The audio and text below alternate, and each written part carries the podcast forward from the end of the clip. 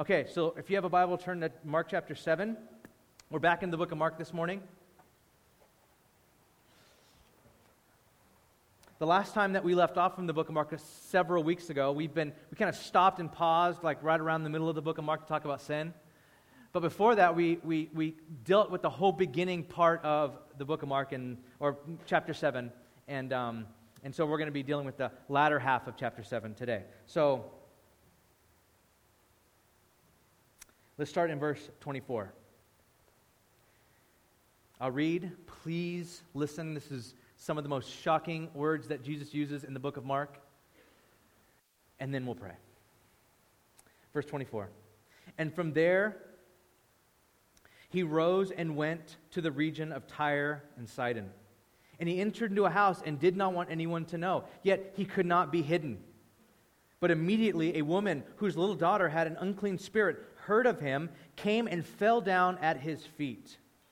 Now, the woman was a Gentile, a Syrophoenician by birth, and she begged him to cast the demon out of her daughter. And Jesus said to her, Let the children be fed first, for it is not right to take the children's bread and to throw it to the dogs. But she answered him, Yes, Lord, yet even the dogs under the table get the children's crumbs. And he said this to her. He said this to her, For this statement, you may go your way. The demon has left your daughter. And she went home and found the child lying in the bed and the demon gone. Then he returned from the region of Tyre and, went through Sidon to the sea, uh, through the Sea of Galilee, the region of the Decapolis.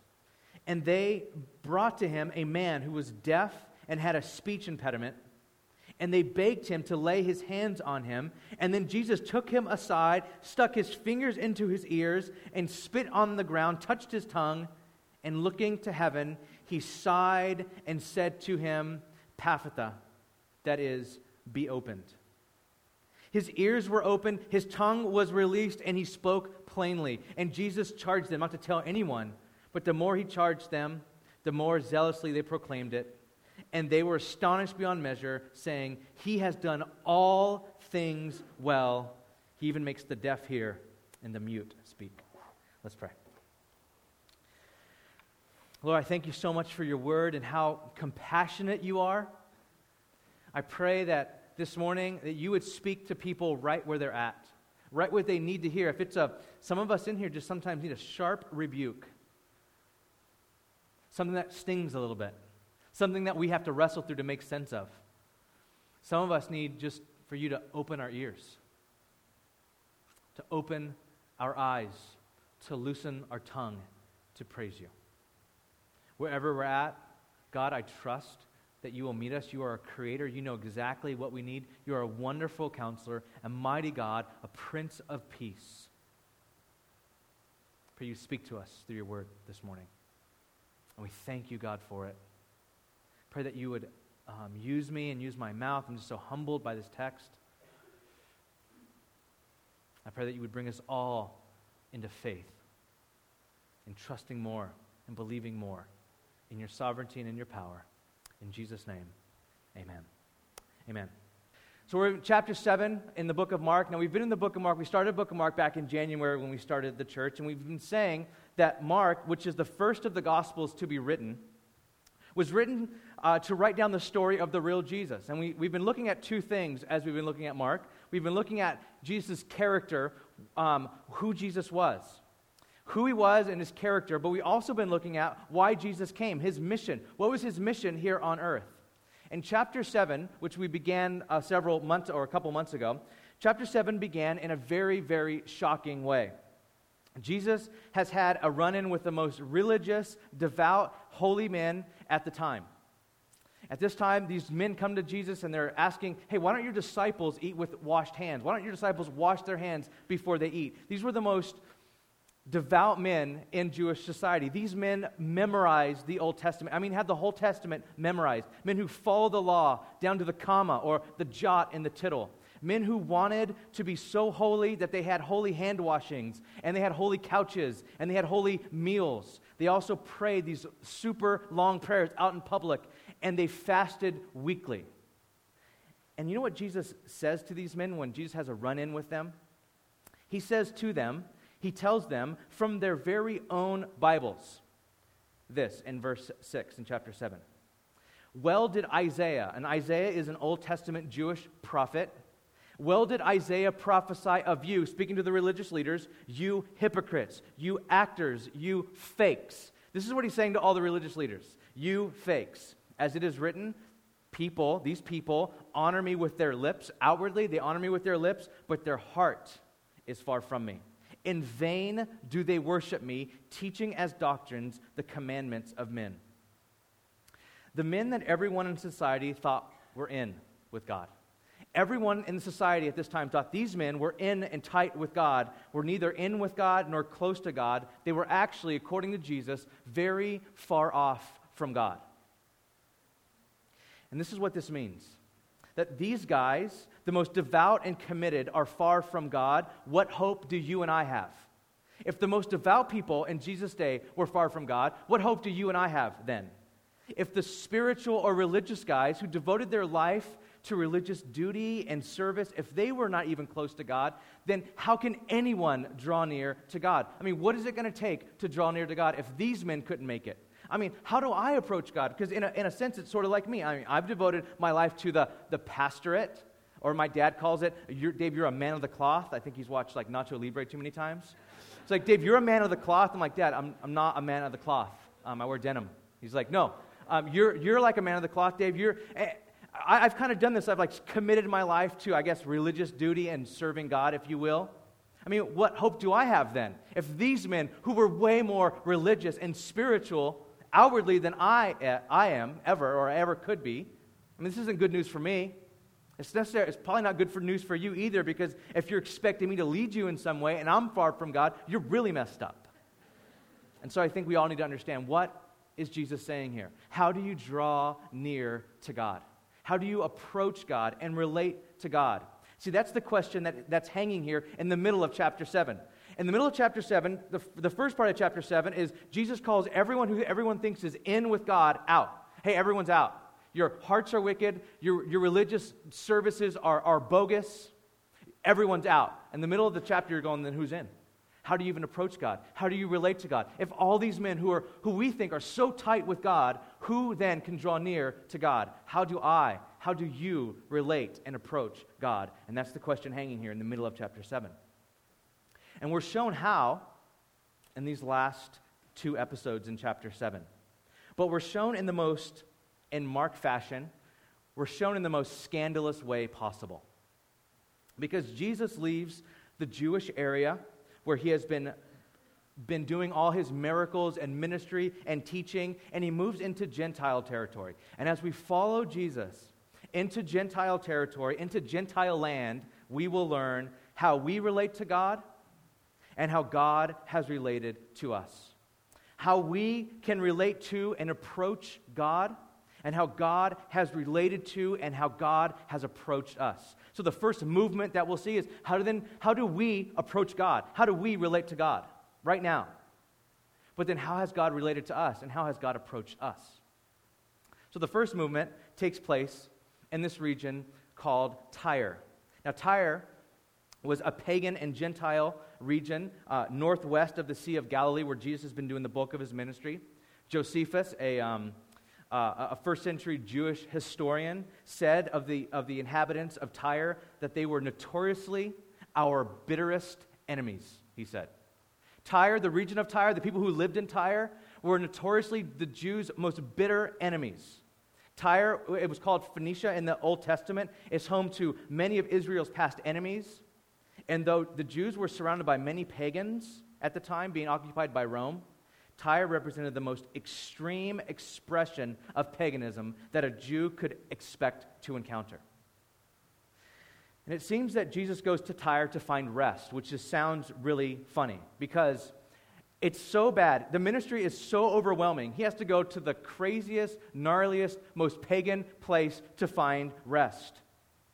It would be as if Mother Teresa, before she died in 97, was tired of ministering to lepers in Calcutta and went to Vegas for a vacation. And if you read that in the paper, you'd be like, that's really, really weird. Why would she do that? Jesus is going to the most pagan place in that area to find rest. It seems a bit strange. And it says that he entered into a house in Tyre, and he did not want anyone to know that he was in this house. So he sneaks into this house and hoping that nobody finds out. But it seems that the only impossible thing for Jesus to do in his ministry, the only thing that's possible, impossible for him to do is hide. I mean, he can walk on water, he can calm storms, he can raise the dead, but he can't hide. He's not good at hiding, which is, I think, is a really beautiful thing. And this woman finds out that he's in this home, and she bursts in. And apparently, she loves the fact that Jesus can't hide either, because she has this demon possessed daughter. Mark calls this daughter as having an unclean spirit. And that connects you to the first part of chapter 7, when Jesus is talking about what makes you clean and unclean. And Mark is painting the picture here. Hey, this woman is very unclean. Not only is she a Jew, not only is she a woman, not only is she unclean spiritually, religiously, socially, but she has a daughter with a demon. She is very, very unclean. And, she, and what's being highlighted is that this woman is a Gentile, a Syrophoenician Gentile, who hails from a city that the Old Testament deemed as a wealthy and godless oppressor of Israel.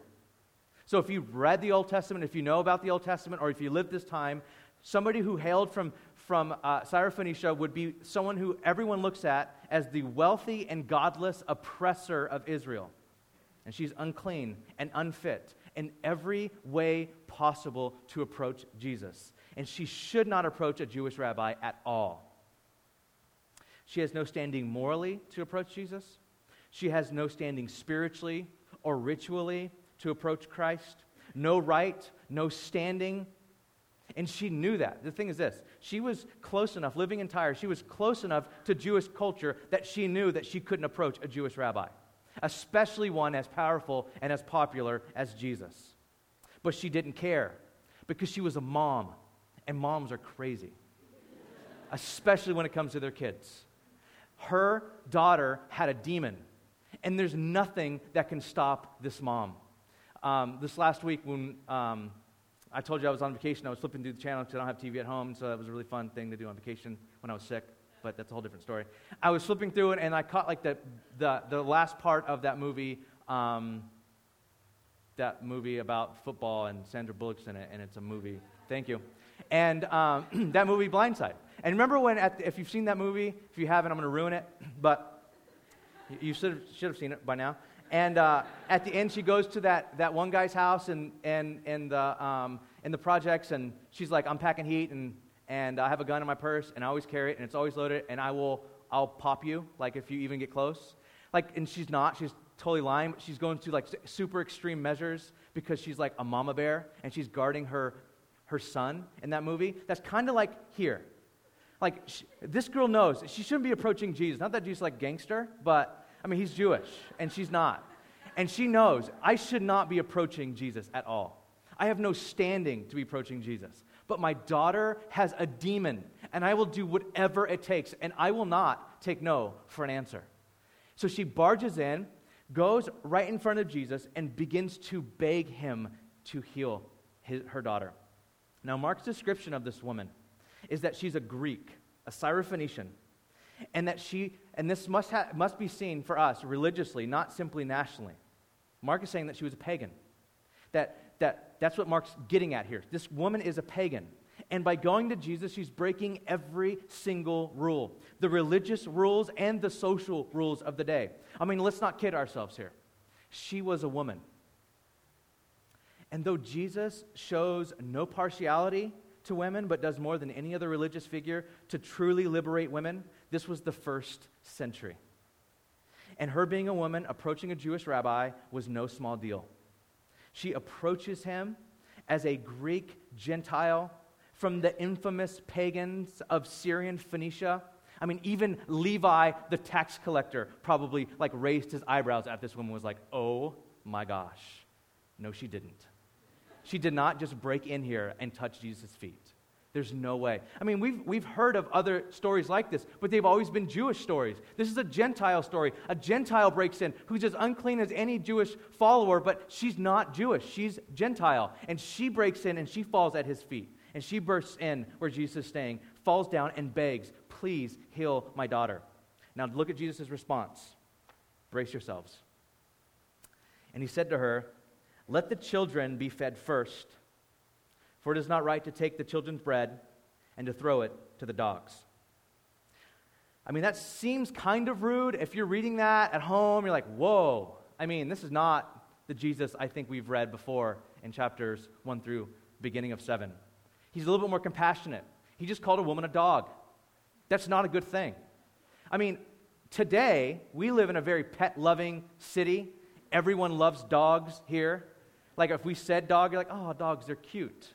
And we, do, we go out of our way to serve dogs. There's like a pet hotel, there's like several. There's one of them that I actually wanted to stay at before I realized it was a pet hotel. I was like, Ash, I want to stay at that hotel. She goes, Dave, those, that's a hotel for dogs. I mean, like pets. Anyway, so the, like this last week, um, I was when it was really hot. I was outside um, of this restaurant, and there's this dog in the shade, and it was the breeze was blowing, but he's laying down, and the waiter comes out and brings a giant bowl of iced water for a dog, and I, get tap water that I have to go get myself. And he's sitting there, just looks at me. He's like, Yeah, I know. I got it made. And you have to get your own water. And they bring it to me. And they pick up after me. And they love me. And you're a human. But, but at this time, this was even, but today, even if you're like, even if you're going, okay, dogs are loved here, all right? But to call you a dog is not a good thing. I mean, even, even outside of hip hop world, it's not that good of a thing. And especially the way Jesus uses it here is not a good thing. Because Jesus says this He says, Why would I help you? In a sense. The children must be fed first. Why would I take their food and throw it to the dogs? That's what he's saying. And this is even more sharp of a statement because in the first century, Jews didn't look at dogs as a clean thing at all. Dogs were always wild scavengers that eat dead animals that made the animals unclean. They weren't kept as pets, they were kept outside of the city. Actually, in Revelation chapter 22 15, Dogs are used to describe a person who's outside of the community of grace, idolaters, and whose life is based on a lie. It says, outside are the dogs. They're not even inside the community of God, they're outside. Gentiles were called dogs in Jesus' day. So, Jesus saying this stings a little bit. And I can't really remove its sting. It's supposed to sting. It's supposed to, to like us to go, wait, what, what is he saying there? Why would he call this woman that? What's going on here? And again, I can't really remove its sting, but I want to explain to you what happens and how she responds because it's beautiful. The way that Jesus answer her, answers her is, is, by saying this Let the children be fed first. That word is very important. It says, Let the children be fed first. Jesus, Jesus doesn't outright deny the woman's request to heal her child, but he says this The children must be fed first. It's like, Wait, mom, there's a plan here. There's hope, but you have to wait your turn. You can't skip ahead. The children must be fed first, and then the household pets. And the, and the word that Jesus used isn't scavenger dog. It's actually a diminutive word meaning little dogs, like puppies. Like Jesus said, why would we feed the household dogs? But even then, Jesus is saying there is an order here, there is a plan. Paul writes in Romans chapter 1 For I am not ashamed of the gospel. It is the power of God for salvation to everyone who believes. But listen, to the Jew first and also to the Greek. The plan of God, there is a plan of God. We cannot, as we read the Bible, strip Jesus of his Jewishness. He came as a Jew, a male born in Bethlehem, raised in Nazareth, came into a context. There was a plan. He began his ministry around Galilee, went to Jerusalem to be betrayed and crucified outside the city walls. Jesus was a Jewish Messiah, the Messiah of Israel. There was a plan there to the Jew first, and then the gospel goes out to the whole world. But look at this persistent mom and how she answers Jesus. She says, Yes, Lord. Yet even the dogs under the table eat the children's crumbs the best answer ever. Like the most witty answer. Like she goes, Yes, but can I get a crumb? The thing is this she's like, I'm not asking for a meal. I'm not even asking to be a child. I just want a crumb. That's all I want.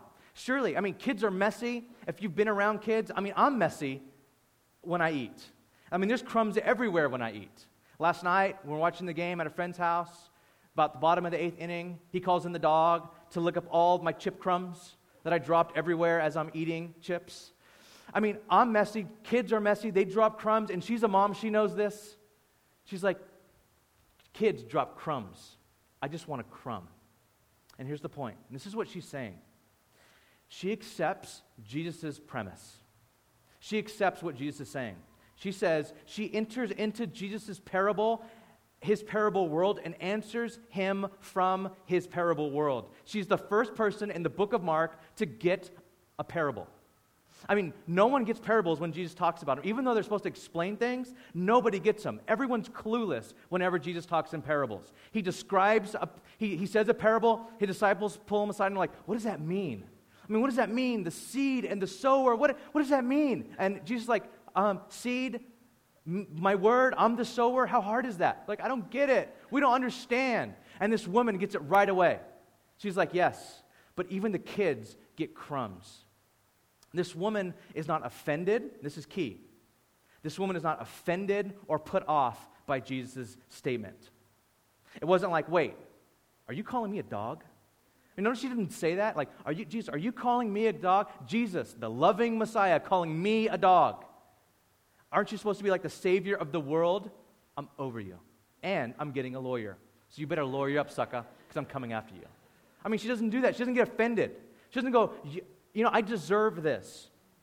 She didn't show offense by what Jesus said. Rather, her response shows an understanding and acceptance of Israel's privilege. She says this I get it. I'm not Jewish, and you're a Jewish Messiah. I'm a Gentile. I understand that. I accept the uniqueness of God's revelation to Israel. I don't have the Bible, I don't obey the Ten Commandments, but can I get a crumb? Surely there's enough to go around. Surely I can get just a little crumb. I mean, do you see how she didn't stand on her rights? She didn't stand on her rights. Normally, when we fight, when you get into any argument or fight, or you contend, even like this, this woman's doing here, you're either fighting because you think you're right or you're fighting to defend your rights. Always. Any fight you, you would get into. I mean, can you imagine if this woman said, It's your fault Jesus.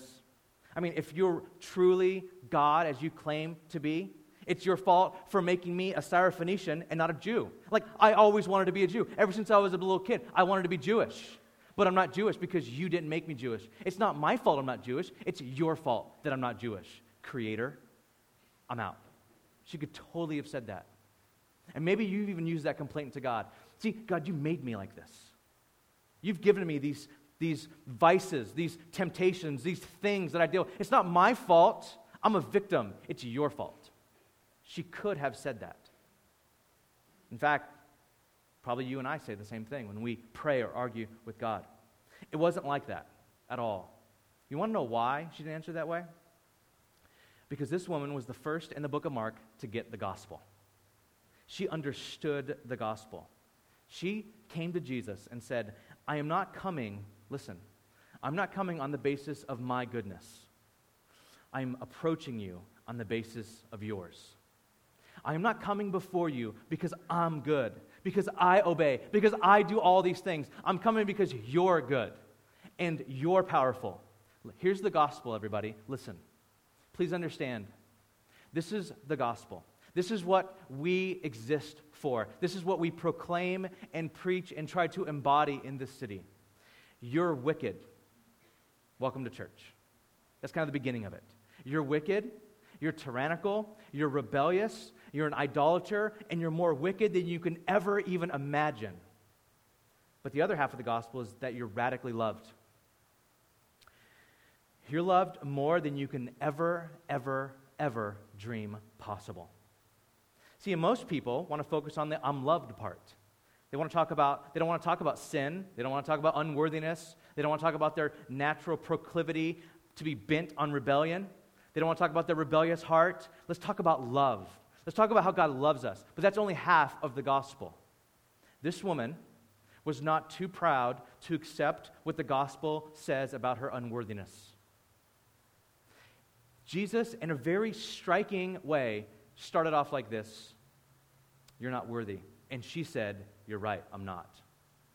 But can I get a crumb? See, no one likes to be called hypocrites.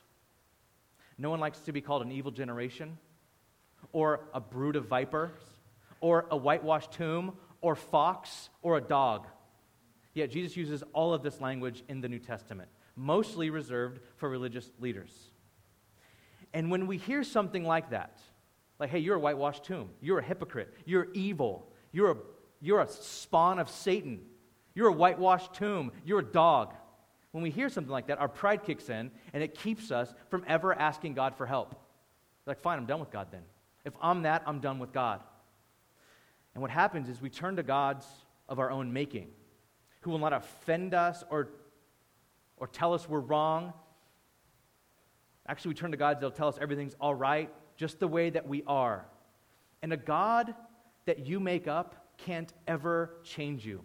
It can't save you, it can't rescue you, and it can't challenge you. And this woman, she gets it. She gets, before the religious leaders ever get it, before the disciples ever get it, this Gentile woman gets the fact of what Jesus says about her, and then he and she asks for his mercy. And then Jesus responds like this, verse 29. What an answer. For that you may go your way, the demon has left your daughter. I mean, what an amazing answer. For that answer, for that sort of faith, you can go your way. The demon has left your daughter. I mean, you see what happens? The universal plan of God has broken in because of this woman's faith. God's plan to redeem the whole world, not just the Jewish world, but the whole world. From a socio religious perspective, Jesus' visit to Tyre universalizes the concept of Messiah in terms of geography, ethnicity, gender, and religion in a way that's entirely unprecedented in Judaism. Jesus says, anyone who believes can come. But the only way to come is through me. See how the claim of Jesus is totally inclusive but totally exclusive at the same time? It's inclusive that anyone can come, but it's exclusive that it only, you can only go through Christ. So anyone can go. No matter what you have believed in your past, the way you were born, who you are, anyone can come, but it's through Christ. It's not that, see, what, what happens here, and in all of chapter 7, if you snap, step back and look at the whole thing, it's not that the Jews are in and the Gentiles are out, or the religious are in and the pagan are out. What happens in chapter 7 is that the humble are in and the proud are out. That's how we relate and approach God. The humble are in and the proud are out. That's the language of the kingdom of God. The humble, those who humble themselves before God and say, God, you're right. And I humble myself before you. See, in the kingdom of God, dogs become kids, frogs become princes, outsiders become insiders. Martin Luther said of this passage, she asks, she asked for no more than her due. She took Christ at his own words. Then he treated her not as a dog, but as a child of Israel. That is the gospel. We see it right in the middle of chapter 7, but this chapter ends with a story even more shocking than how this woman related to Jesus. We get to see how he has, God has related to us. Because in it, the second story, the second movement in the story is how God is related to us. It's Jesus now goes from Tyre, he goes to the Decapolis, another Gentile ter- territory. The commotion of Jesus is everywhere, all over again. Everyone's around him. And this crowd begins to swarm. And the crowd of friends bring this man who is deaf and mute. And again, they beg Jesus to lay his hands on him. Then Jesus grabs this, this guy, he pulls him aside, away from the crowd, sticks, Jesus sticks his fingers in his ears. Just imagine this, picture it in your own head. Jesus pulls this guy aside, just goes, ears. Then he spits, takes a spit, puts it on his tongue, and he looks up to heaven and he says, I mean, what's going on with Jesus? This is very uncharacteristic of Jesus up to Mark, up to this point in Mark. I mean, it's like Jesus is like having a Messiah crisis or something. He's like over it. I'm over being a superhero. I'm over the crowds. I'm over not being able to escape. I'm going to start messing with people now. You're a dog, fingers in your ears. This is going to be fun now. I'm just going to have some fun with this. He doesn't do that. That's not what's going on here. What is going on? The last section in chapter 7 seems like a v- very uncharacteristic of Jesus. But what Jesus is doing is this this is huge. Jesus enters into this deaf and mute man's world to bring him out. If you've ever seen the opening scene of The Passion of the Christ, if you've ever seen that movie, the opening scene, I mean, just like destroys me every single time. And the opening scene, it, it starts in the garden, and the, the, the, the, the, um, uh, the high priest's servants come, and, and the, the Roman guards come and arrest Jesus. And then Peter, like, revolts, pulls out a sword, and chops off the high servant's priest's ear. And then immediately the movie now takes on what this guy who just got his ear lopped off, what he's seeing and what he's hearing and what he's sensing. And the movie just, like, starts getting at your gut. And this guy just go, his ear starts ringing, and he sees a crowd of people all around, and everyone's just going everywhere, and just this ringing in his ear, and his ear is gone. And then he locks eyes with Jesus, and the compassion of Christ, like pierces his soul. And he sees Jesus, and you and I see Jesus too, because we're kind of playing in that role, like our ear just got cut off too. And you see the compassion of Christ, and he looks at this guy, and he grabs his ear, and he puts it back on, and then this rush of like sound happens, and he, his, his hearing is restored again. And you're like, oh my gosh, Jesus is about to get crucified, and he still has compassion over this man who's arresting him. This is exactly what's happening. This man, imagine from his world, he's deaf, he's mute. He cannot communicate and he cannot hear. So all he sees is this clamor. All he sees is people all around Jesus, and his friends are bringing him like this way and all this, doing all this stuff to him. And he locks eyes with Jesus, and it's chaotic, and he, can, he can't make out words, he can't understand, he can't even say what he wants. His friends throw him in front of Christ. Jesus locks eyes with them, and then he pulls him aside alone. This man's probably been a spectacle his whole life. When you try to talk when you're deaf, you can't really hear yourself and you can't learn how to speak right and properly. And people probably made fun of him his whole life. So Jesus pulls him away privately. And then he sticks his fingers in his ears. This man looks at Jesus and he's probably going, What is this man going to do? And all of a sudden he just feels Jesus' fingers go into his ears. What's happening? Sinclair Ferguson says Jesus is using sign language on him. Jesus enters into his world. This man could not hear. So Jesus gets, goes beyond verbal communication and he spoke to him in a language he can understand. He put his fingers in his ears and said, I'm going to heal your ears. Then he spit and touched his tongue and he said, I'm going to heal your tongue. Then he looked to heaven and he said, This is how it's going to happen God is going to heal you. And then immediately, the rush of sound hits his ears, and his tongue is loosed, and he's able to speak and to hear again. Jesus enters into his world to bring him out. His sign language was, in a sense, an act, an acted parable of Jesus' incarnation. Jesus coming down entered into man's world of silence and spoken the only language that you and I can understand. See, this is encapsulated in this pericope, in this story, is Jesus' entire mission. Coming down into our world to speak our language, to bring us out again. He enters our world to bring us out. It's exactly what he did with the Gentile woman. He does it here with this deaf man. He knows what we need. He is a good Savior. He knows what we need to hear and how we need to hear it. He knows how to deal with us. He knows how to save us. He knows how to, he does all things well. That's what his friends say at the end. He does all things well. All things. Like the Chilean miners who were so amazingly rescued this last week. God has descended down to bring us up. He didn't descend down to keep us company.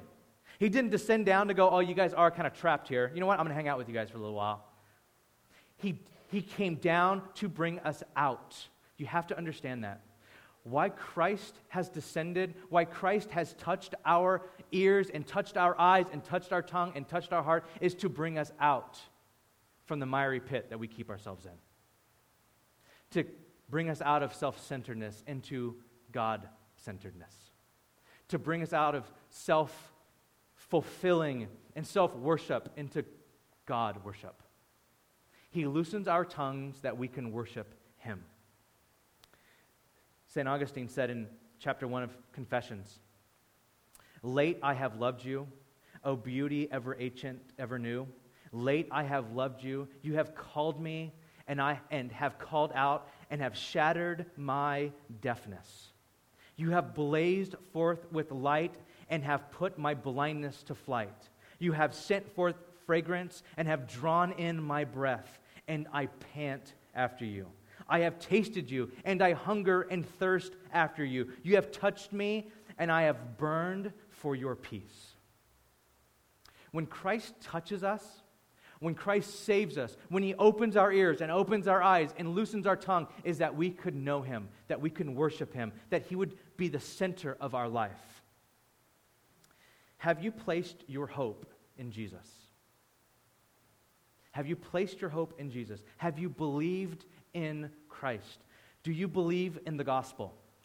Do you believe that what that woman believed? Do you believe that you could enter in and accept Jesus at, his terms? Do you accept what the gospel says about your unworthiness and your deafness, but also what Jesus has done to, to bring you out from there because of his great love for you? Have you humbled yourself? Have you been too prideful to pray or to come up here and kneel before God? Have you been too prideful to come up and ask for prayer from the prayer team? I mean, have you been too prideful to come up and ask for prayer from the prayer team? Would you humble yourself before God and take communion? The language of God, the way that we enter in to what God has, is through humility. Have you come to Christ and said, in humility, please save me, God? Open my ears, loosen my tongue, that I may sing thy praise. Remember, it's the humble that are in and the proud that are out. Charles Wesley wrote famous hymn, Hear him, you deaf, and praise him, you dumb. Your loosened tongues employ. You blind, behold your Savior come, and leap, you lame, for joy. Let's pray. Jesus, thank you for descending down to open up our eyes, to open up our ears. And Lord, I humble myself before you, and I, I know that I'm way more wicked than I ever could ever even imagine. And I know there are people here that, that they might even grasp their own wickedness or their own um, potential for wickedness. But I pray that you would show us not only that, but your great, great love for us that you took on our world and took on our sin that we can have your life. I pray now, Lord, only you can do this. I can't. I can't shout loud enough or talk long enough to open people's ears. You have to stick your finger in their ears and open their ears. And I pray, God, that you would. I pray that you would open the ears of people today to hear your word for the very first time, to hear your voice for the very first time.